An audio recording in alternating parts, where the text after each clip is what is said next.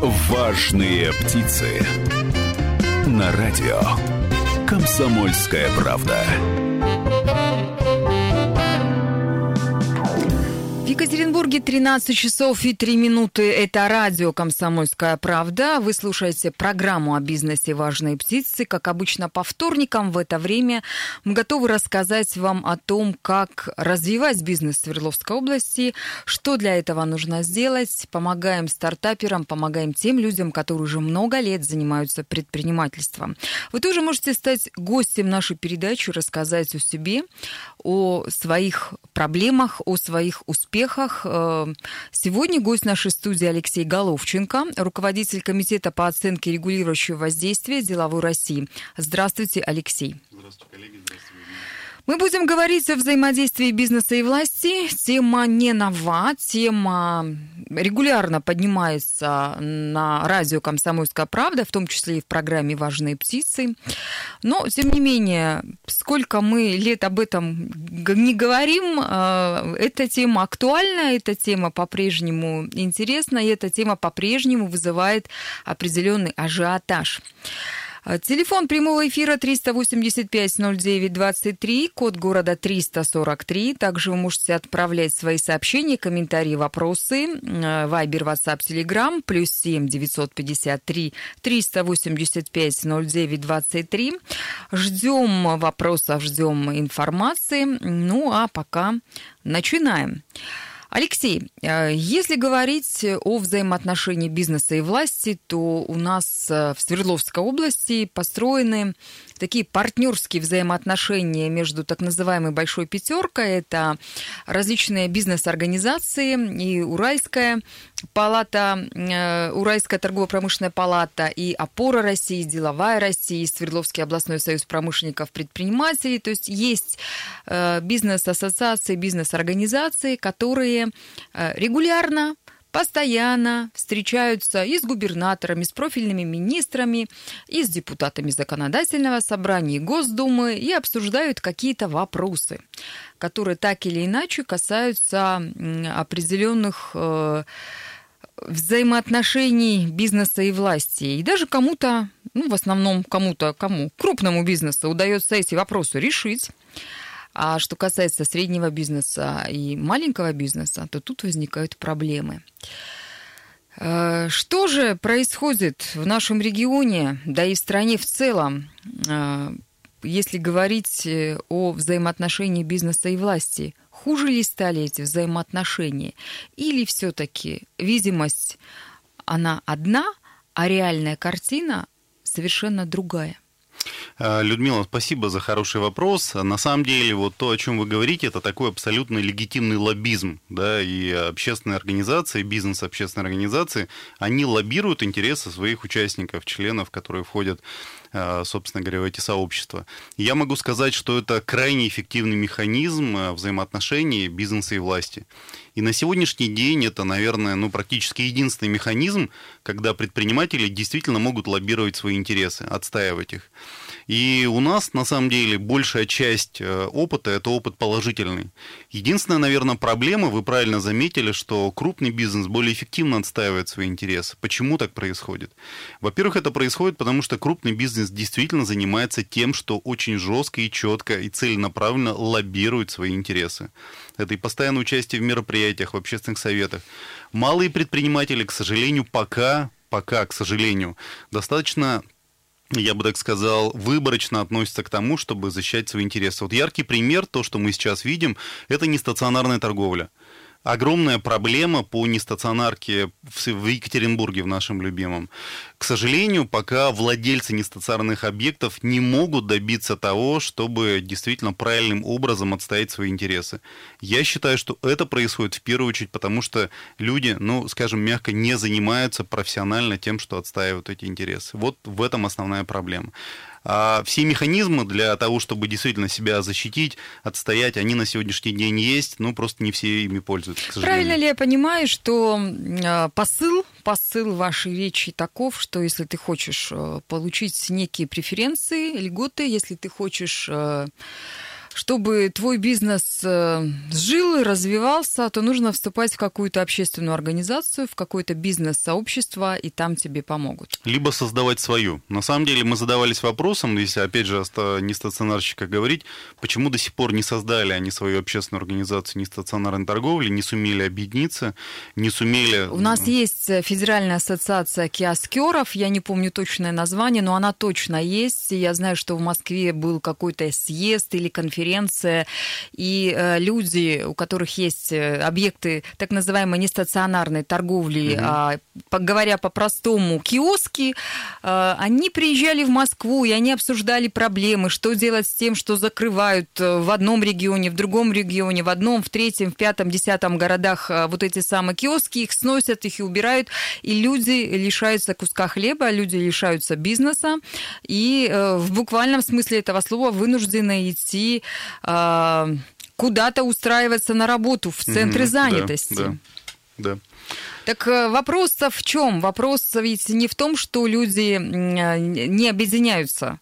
Вопрос в другом, насколько им это объединение помогает. Если говорить про крупный бизнес, то это все понятно. У них лоббизм, лоббизм поставлен широко. Да, да, да. У них, чего ж греха таить, есть свои собственные депутаты, которых они выбирают. И никто не скрывает, что есть депутаты, выбранные от каких-то финансовых промышленных группировок. Финансово-промышленных ФПГ, да. А, они да. депутаты и на, на всех уровнях. Это да, и Госдума, да. и Заксобрание, и муниципальные думы, и, соответственно, эти промышленные предприятия, эти промышленные корпорации, холдинги, они могут свои собственные интересы отстаивать. Если говорить про маленького предпринимателя, про микробизнес или про того, кто только-только-только начинает думать о том, чтобы стать предпринимателем, то вот эти малыши, эти люди, они хватают за голову и не знают, что делать дальше. Людмила, потому вот что приведу. У них нет возможности встречаться с губернаторами, с министрами. И даже если вдруг они попадут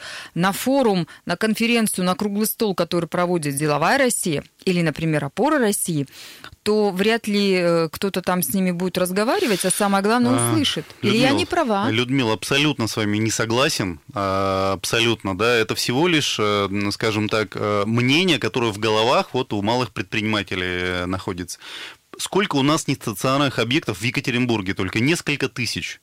И мы знаем, что есть около тысячи активных собственников этих нестационарных объектов. До сих пор они не могут даже между собой договориться о том, как они будут лоббировать свои интересы.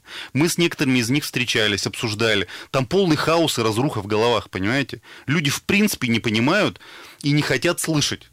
Понимаете, есть некая такая э, форма «плач царевны» называется. Приходим, все плохо, все плохие и так далее. Ребят, ну пора уже понять о том, что в этом обществе нужно вот действительно учиться у крупных предпринимателей, да, создавать э, свои маленькие группы профессионалов. Это не значит бегать и плакать только, да? Значит, нужно профессионально юридически подготовиться, профессионально пиар подготовиться, свою ассоциацию, свою какую-то малую группу, которая только этим и занимается, профессионалы, которые будут методично заниматься этой работой. Понимаете, плакать и сопли жевать бесполезно сейчас. Ни администрация губернатора, ни администрация президента никто не услышит. По поводу того, что невозможно встретиться с президентом. Вот я лично два-три раза в год встречаюсь, ну, как мне кажется, в такой неширокой группе где-то двести человек, встречаемся два-три, там, иногда четыре часа с президентом России проводим. Это и на День предпринимателя, и там еще пару мероприятий. Те, кто попадают на это мероприятие, да, вот мои коллеги периодически попадают, задают вопрос напрямую президенту. Я вот это вот, ну, прям каждый может подойти и сказать, если я не прав, да, это так и происходит, понимаете? Я могу встать, задать этот вопрос. На следующий день а проблема вы, кстати, решается задавали, в ручном режиме. Задавали вопрос Путину? Я не задавал, но мой коллега задавал, потому что у него как раз была проблема, которая не решалась. Наши, к сожалению, проблемы разрешаются все. Вставал, поднимал руку, задавал вопрос, завтра проблема решалась. У нас, к сожалению, в России так, все в ручном режиме. Да, у нас, к сожалению, общество само за тебя не подумает, само тебе э, носовой платок не принесет, ни сопли тебе не подотрет. Нужно, ребят, заниматься профессионально, отставить своих интересов. Нет, ну тогда извините, что делать? Никто вас не услышит по-другому.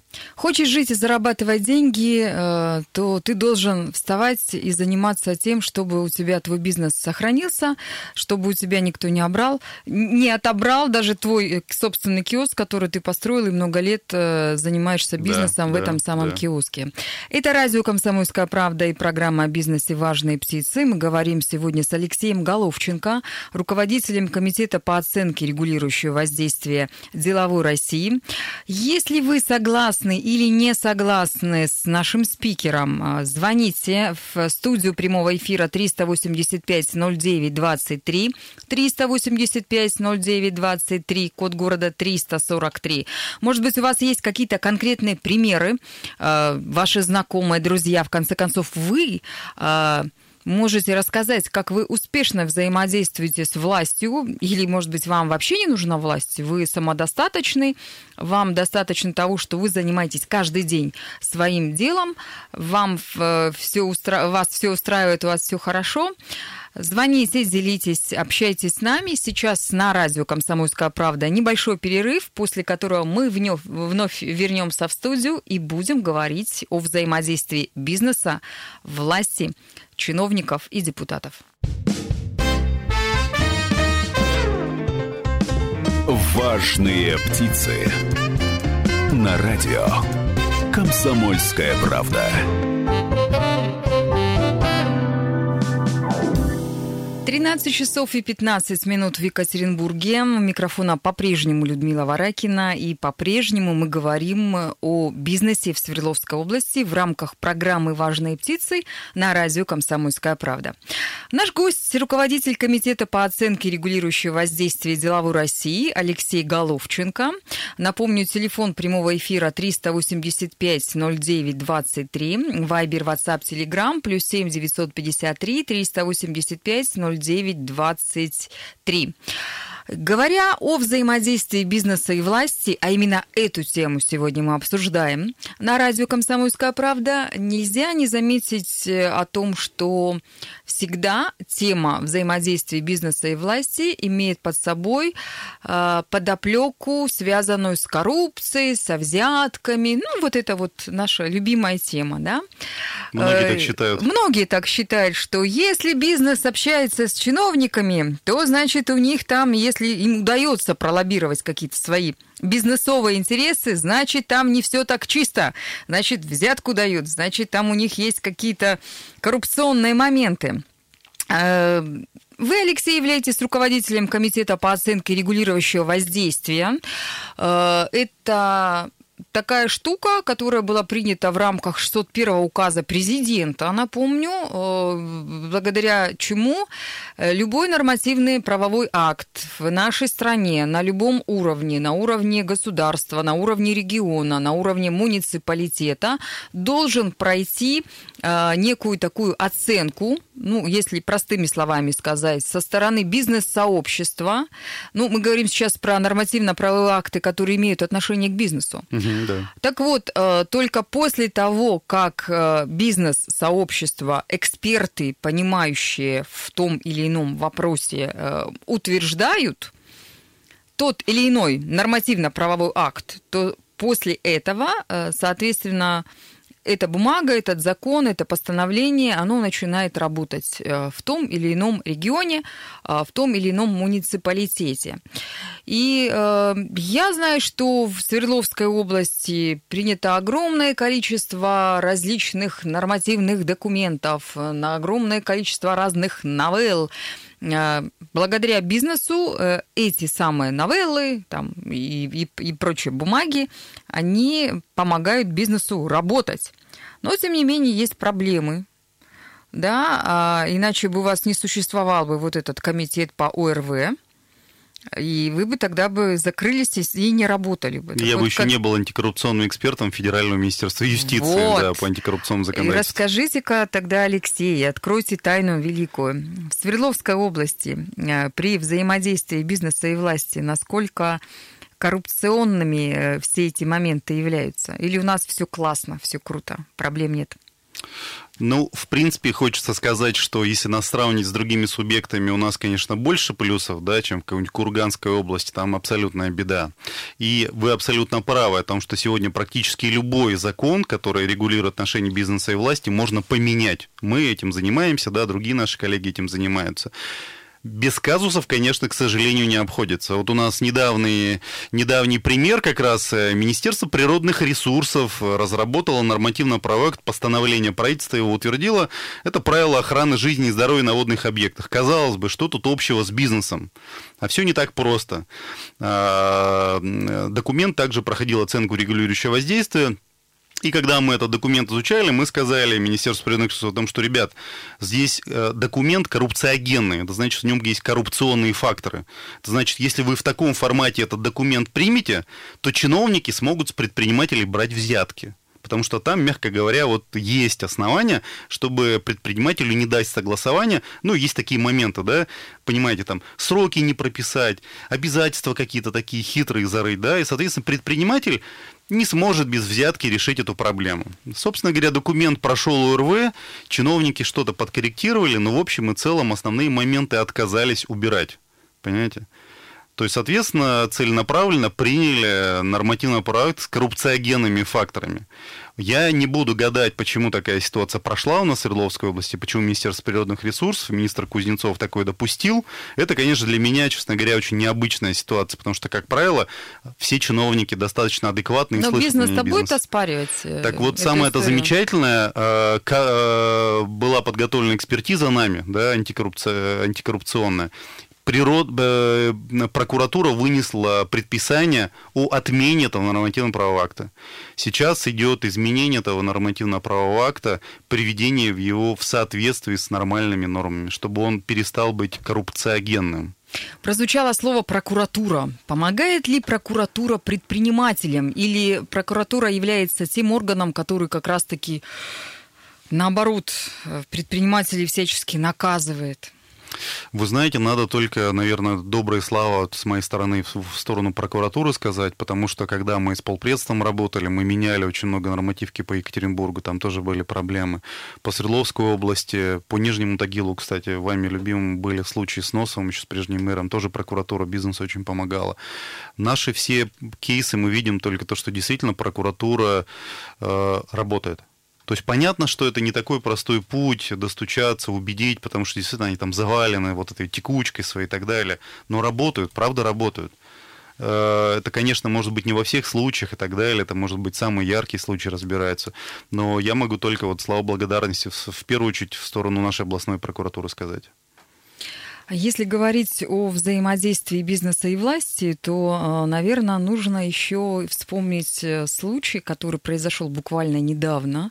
В Камышлове один из чиновников, одного из чиновников приговорили к пяти годам лишения свободы. Это был руководитель Центра обеспечения деятельности администрации Камышловского городского округа. Ну, доказал суд, что вот этот самый чиновник мошеннически присваивал себе средства, выделенные в рамках программы развития малого и среднего предпринимательства на территории Камышловского mm-hmm. округа. То есть субсидии, которые предназначались для компенсации расходов малого и среднего предпринимательства, там, на приобретение оборудования, сырья, материалов, он себе присваивал.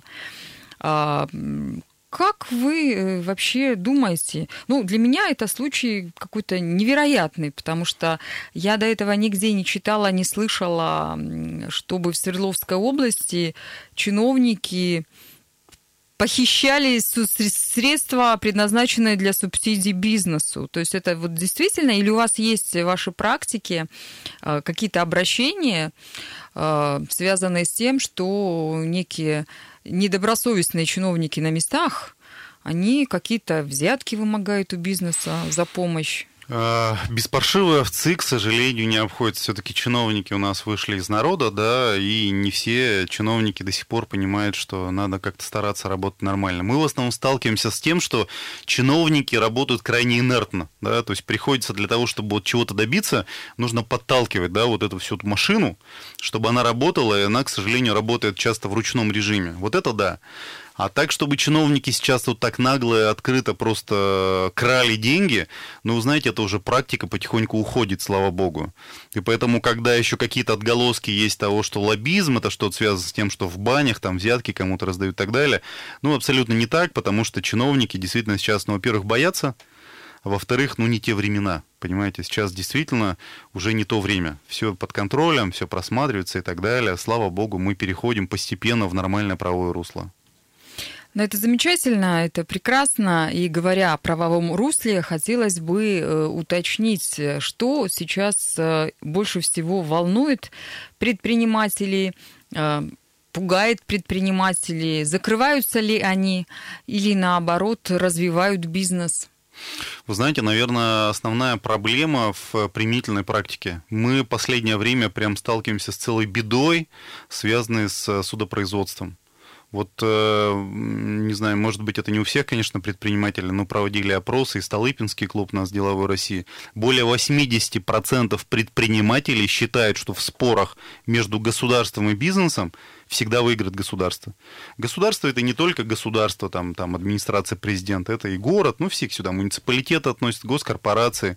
Мы сталкиваемся с тем, когда в судах судьи консультируют представителей госкорпорации, чиновников консультируют, как они должны себя вести, чтобы выиграть спор. Это ЧП, конечно, да. И то, что вот мы видим с делом вот этого Павла Устинова, да, когда суд показал, да, как он выносит решение, и когда Борис Титов говорит о том, что нужно создавать черные списки судей. Борис Слушайте, Титов – это бизнес-уполномоченный да. нашей страны, Российской Федерации. Тут мы не можем не сказать, и, кстати, что... бывший лидер общественной организации «Деловая Россия». Да, да, да. Он действительно молодец, наверное, один из таких как бы основных столпов, поддерживающих интересы бизнеса. И мы, в частности, будем стоять у истоков вот создания этого списка. Уже сейчас думаем над формированием списка вот таких судей по Свердловской области. Потому что, ну, это трагично смотреть, как судопроизводство просто умирает, понимаете, на глазах. И мы понимаем, что нет никакой состязательности в процессе. То есть просто засуживают предпринимателей. Это вот большая беда. Вы юрист. К вам каждый день обращаются предприниматели с просьбой помочь в том или ином деле. Если, ну так, вспомнить про какие-то громкие дела, то обычно какая проблема у бизнеса возникает? То есть они к вам бегут уже в пос- последний момент, когда уже бежать некуда и некому, да? Так вот, с какими проблемами-то обращаются чаще всего? Вы знаете, очень часто предприниматели обращаются с проблемами, которые э, находятся, скажем так, на поздней стадии раковой опухоли, да, когда, к сожалению, многие процессы крайне тяжело решать. Что-то решается, конечно, что-то не решается. Но очень часто почему-то предприниматели не понимают, что... Э, Когда нормативно-правовое постановление правительства, либо какой-то закон уже работает, суд не может вынести решение, потому что есть закон, который чиновники прописали, вот те самые правила игры. И нужно менять эти правила игры, понимаете, потому что в суд ты пойдешь, судья тебе говорит о том, что так вот закон, соответственно, я с ним принимаю решение. Поэтому здесь нужно все-таки предпринимателям обратить внимание, что нужно более активно, конечно, подключаться вот к так называемой регуляторной работе. Регуляторная гильотина, может, кто-то слышал, да? Это когда плохие, старые, изжитые себя нормативно-правовые акты можно убирать. Это можно делать и в Свердловской области, и с действующими нормативно-правовыми актами.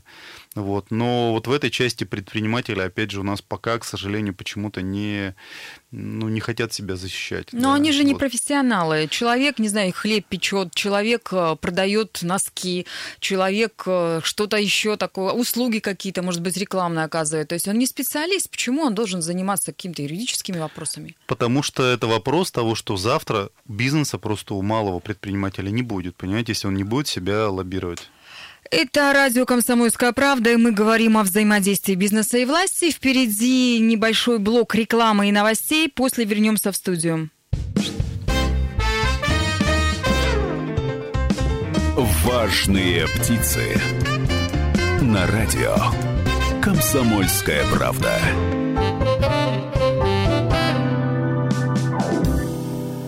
Говорим о взаимодействии бизнеса и власти на радио «Комсомольская правда». тринадцать часов тридцать три минуты в Екатеринбурге. Наш гость – руководитель комитета по оценке регулирующего воздействия «Деловой России» Алексей Головченко. Ну, мы так... Немножко, я бы сказала, чуть-чуть приподняли пласт проблем, которые объединены в эту большую тему взаимодействия бизнеса и власти. Чуть-чуть поговорили про коррупцию, просто немножечко, потому что это вообще тема отдельного большого глобального разговора или даже целого цикла передач на эту тему. Но Говоря о взаимодействии самого этого бизнеса и власти, нужно не забывать, что предприниматели, причем предприниматели неважно какого уровня, и крупные коммерсанты, и люди из сегмента средний бизнес, и микробизнес, и ИПшники там какие-то, неважно, ИО, Ромашка, они все не хотят либо боятся сделать что-то, предпринять что-то, чтобы власть могла каким-то образом их услышать. Они боятся говорить о своих проблемах публично. Либо есть еще другая сторона медали. Есть определенное количество коммерсантов, считающих, что государство им должно. Они обязаны дать денег, льготы и прочее, прочее, прочее.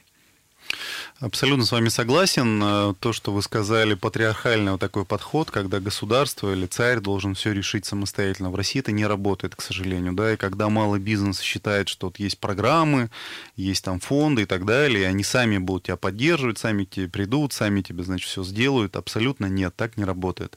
Да, на самом деле, абсолютное количество, много очень программ, поддержки и так далее. Но нужно, ребята, нужно просто брать, приходить. Мы вот работаем с фондом поддержки предпринимателей, абсолютно классный орган, понимаете, предприниматели туда обращаются, им действительно помогают, им действительно выделяют гранты и так далее, это действительно работает. То, что касаемо поддержки своих интересов, но мне, если брать не стационарную торговлю, удивительно, почему вот эти вот тысячи предпринимателей не могут объединиться в одно единое, да, значит, сформировать какую-то профессиональную команду, которая будет заниматься профессионально хорошим лоббизмом своих интересов, но не могут. Понимаете, это уже проблема организации внутри самих предпринимателей. Ну, может быть, значит, проще сидеть не... на диване или там на Фейсбуке, в и соцсетях критиковать и критиковать да, власть, да, критиковать, да, да. не знаю, президента, губернатора, мэра, кого угодно. И говорить, а какие они все сволочи и гады, мне не помогают. Вот если кто-то считает о том, что Евраз или Русал или там ТМК и так далее, каким-то образом вот им кто-то приносит что-то делать, но это не так, ребят. Нормально, профессионально, там даже есть специалисты по джи ар, то есть Government Relation Lobbyist внутри, прямо вот на корпоративных э, таких уровнях, да, ходит и лоббирует интересы. Никто им не помогает, поверьте, точно так же государство, вот со всей этой вот глупой часто машиной. Хотя у нас нет закона о лоббизме в нашей стране, это не Соединенные Штаты Америки, тем не менее, все-таки... Ну, не, не, не запрещенная вещь, по крайней мере, да, лоббизм у нас существует, и на самом деле у нас есть лоббисты э, разных уровней. Депутаты, кстати, тоже депутаты, являются конечно, лоббистами. Тоже лоббистами, да, да. А, ну, я Депутаты, думаю, юристы, что если бы действительно предприниматель, любой предприниматель на любом уровне, в любом населенном пункте, большом или малом, задумался о том, что вот у него есть проблема, и чтобы решить эту проблему, ему нужно вместе с кем-то встать. Со своим соседом по бизнесу. Соседом, да, да, пойти э, и сделать что-то. Либо прийти к профессионалу, который может эту проблему решить, подсказать, помочь. Ведь часто бывает так, что проблемы-то и нет как таковой. Или она решается элементарно и просто, но люди не понимают, как это сделать. У нас пример был, где Лукойл, один из городов, предприниматели объединились и сформировали свою городскую думу, понимаете? Там Лукойл послал их сначала, сказал, все депутаты будут наши. Они говорят, нет, объединились предприниматели, и большая часть мест в Думе принадлежала этим предпринимателям, понимаете? Вот это крутой формат объединения предпринимателей, и после этого, понятно, они лоббировали все решения, которые должны приниматься. Вот это высший пилотаж. Это действительно очень крутой пример, и более того, всем тем предпринимателям, которые считают, что государство им что-то должно, я хочу сейчас дать послушать маленький-маленький фрагмент выступления Гузели Санжаповой. Это предпринимательница, она молодая, живет уже в Москве, но она сама родом из Свердловской области. И это та самая Гузель, которая спасла свою деревню Малый Турыш от безработицы. Там она наладила производство меда, производство чая. И она буквально взорвала соцсети своим выступлением на одном из форумов в Новгороде, где рассказала о том, как она развивает бизнес, для чего это нужно. И она вдохновила своим выступлением огромное количество людей. Потому что то поколение, которым сейчас четырнадцать-пятнадцать, и которые смотрят на мой пример, а я достаточно молода, они меня за свою принимают, вот, и, в общем-то, Я понимаю, что они уже умеют посчитать экономическую модель коровы и понять, что это не очень выгодно. Надо не сырье продавать, а что-то посложнее и поумнее. Мне бы очень хотелось, когда вы видите меня или кого-то другого, от кого вдохновляетесь, подумайте о том, что вот этот четырнадцатилетний ребенок смог. А вы, я сейчас в большей части обращаюсь к мужчинам, можете гораздо больше и гораздо сильнее. Просто скажите другому человеку «да» и поддержите. Спасибо вам.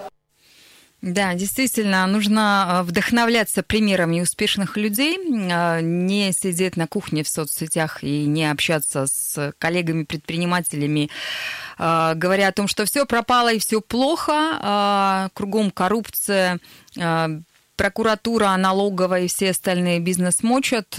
Если ты хочешь что-то сделать, то есть огромное количество примеров.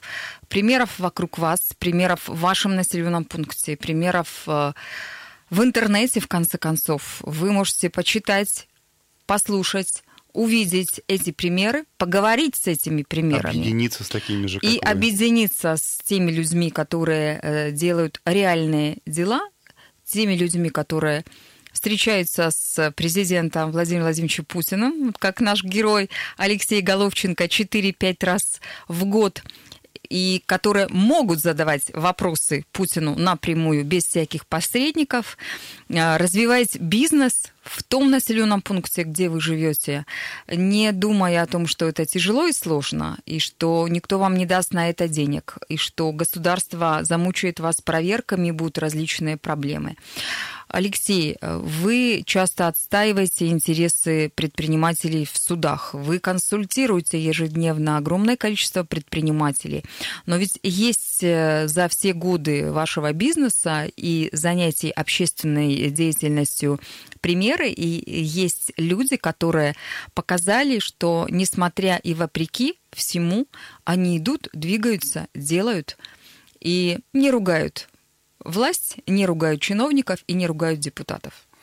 Очень много таких предпринимателей, как правило, они из малого бизнеса действительно перерастают в средний бизнес, потому что нужно действительно иметь, как, прошу прощения, там стальные яйца для того, чтобы в этой стране развиваться, да, но те, кто могут, хотят и занимаются умно, подходят, действительно постепенно перерастают из малого в средний бизнес, но дальше там уже действительно ребята делают хороший бизнес. Вот на среднем уровне, там вот я сейчас смотрю, ну, очень мало кто жалуется.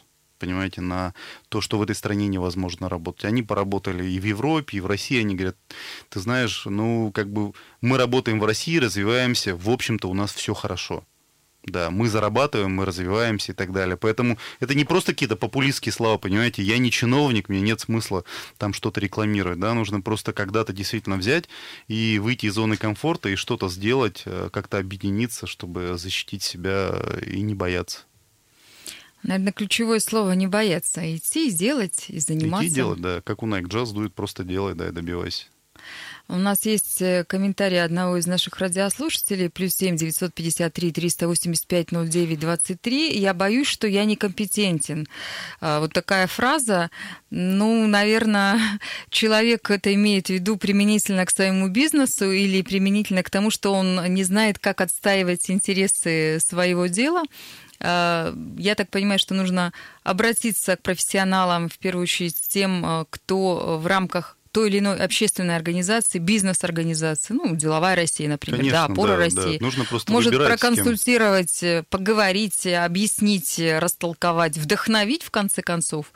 И не нужно бояться, что вы некомпетентны, уважаемые да радиослушатели. Даже просто зайти что-то посмотреть на Facebook. Я постоянно выкладываю какие-то полезные вещи Алексея Головченко, да, там на Facebook. Можно очень много интересного просто почитать для себя и где-то действительно это применить в своей бизнес-деятельности, понимаете. Нужно просто что-то делать, а не просто вот замкнуть в киоске своем, и все, понимаете, ребята. Иногда нужно выйти из киоска и посмотреть, как все-таки себя дальше продвигать. Никак по-другому, иначе действительно смерть. Это хорошие слова. Идите и делайте, не бойтесь, занимайтесь бизнесом, развивайте бизнес Свердловской области, вне зависимости от того, где вы сейчас живете, вне зависимости от того, кто нас сейчас слушает, молодой человек или более взрослый, находитесь ли вы в большом населенном пункте или в маленьком селе, в маленькой деревне. Пример Гузель Санжаповой показывает, что можно заниматься прибыльным делом, даже э, несмотря и вопреки обстоятельствам, и вопреки отсутствию денег. Радио «Комсомольская правда» каждый вторник в рамках программы «Важные птицы» рассказывает вам о том, как развивать бизнес в нашем регионе. Если вы хотите стать гостем нашей программы, звоните триста восемьдесят пять ноль девять двадцать три, задавайте вопросы, приходите к нам в студию, вдохновляйте, рассказывайте, делитесь опытом. Мы открыты, мы с вами, мы вам всегда поможем. И наши эксперты, такие как Алексей Головченко, руководитель комитета по оценке и регулирующего воздействия Деловой России, рады вам помочь всегда. До свидания. Спасибо. Радио «Комсомольская правда». Более сотни городов вещания и многомиллионная аудитория. Екатеринбург, девяносто два и три эф эм. Кемерово, восемьдесят девять и восемь эф эм. Владивосток, девяносто и четыре эф эм. Москва, девяносто семь и два эф эм. Слушаем всей страной.